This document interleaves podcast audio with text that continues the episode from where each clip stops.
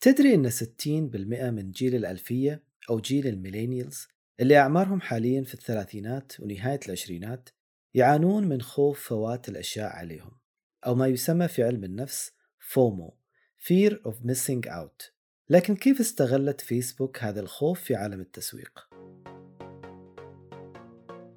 إيش أكثر أهمية؟ التسويق أو المنتج؟ وهل تغير سلوكنا في التسوق؟ وليش الذكاء الاصطناعي أو ال artificial intelligence هو مستقبل التسويق؟ حياكم الله في بودكاست كبسولة تسويق. أنا حسين النبي. قهوتكم معاكم؟ يلا نتكلم marketing تسوق خلال البث.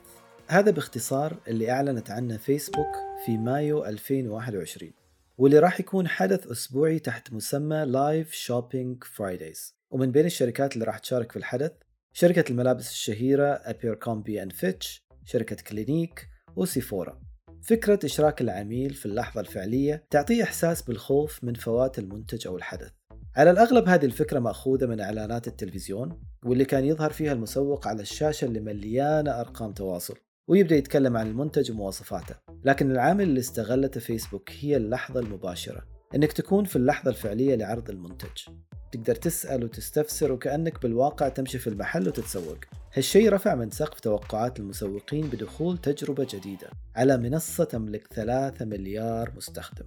لكن زي ما قال الكاتب الأمريكي الشهير مارك توين الأفكار الأصلية غير موجودة والتسوق بالبث ما كانت فكرة فيسبوك الأولى. من أقصى شرق العالم وتحديدا من الصين تيك توك كانت السباقة في تجربة التسوق من البث بدأتها مع سوق وولمارت في ديسمبر 2020 حققت سبعة أضعاف المشاهدة وزيادة متابعين بنسبة 25% إيش اللي يتميز فيه تطبيق تيك توك عن باقي التطبيقات؟ وليش انتشر بهالقوة؟ على الرغم من أن التيك توك طالت انتقادات كثيرة على المحتوى اللي يعرض فيه إلا أنه أثبت نجاحه وشعبيته اللي تزيد ما تنقص عدد مستخدمين التيك توك حاليا 800 مليون شهريا. يقضون أربع ساعات إضافية شهريا على التطبيق. هذا أكثر من اللي يقضون على فيسبوك أو إنستغرام. 50% من المستخدمين هم جيل Z أو generation Z وجيل الألفية اللي هم ال millennials. وعلى حسب إحصائيات موقع هاب سبوت 54% يستهلكون محتويات الفيديو للعلامات التجارية. تيك توك أعطى مساحة ترفيهية للمسوقين أكثر من أي منصة ثانية.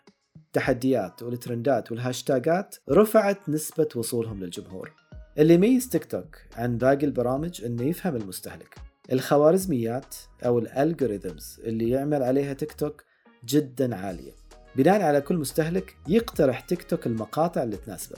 سرعة التنقل من فيديو لثاني يحفز الشعور بحالة ال FOMO اللي تخلي المستهلك يمرر المقاطع بدون شعور على محتوى لا منتهي. تذكرون تغريدة برجر كينج في يوم المرأة العالمي 2021 هذه السنة. برجر كينج في بريطانيا غردوا بتغريدة عجيبة. قالوا فيها Women belong in the kitchen.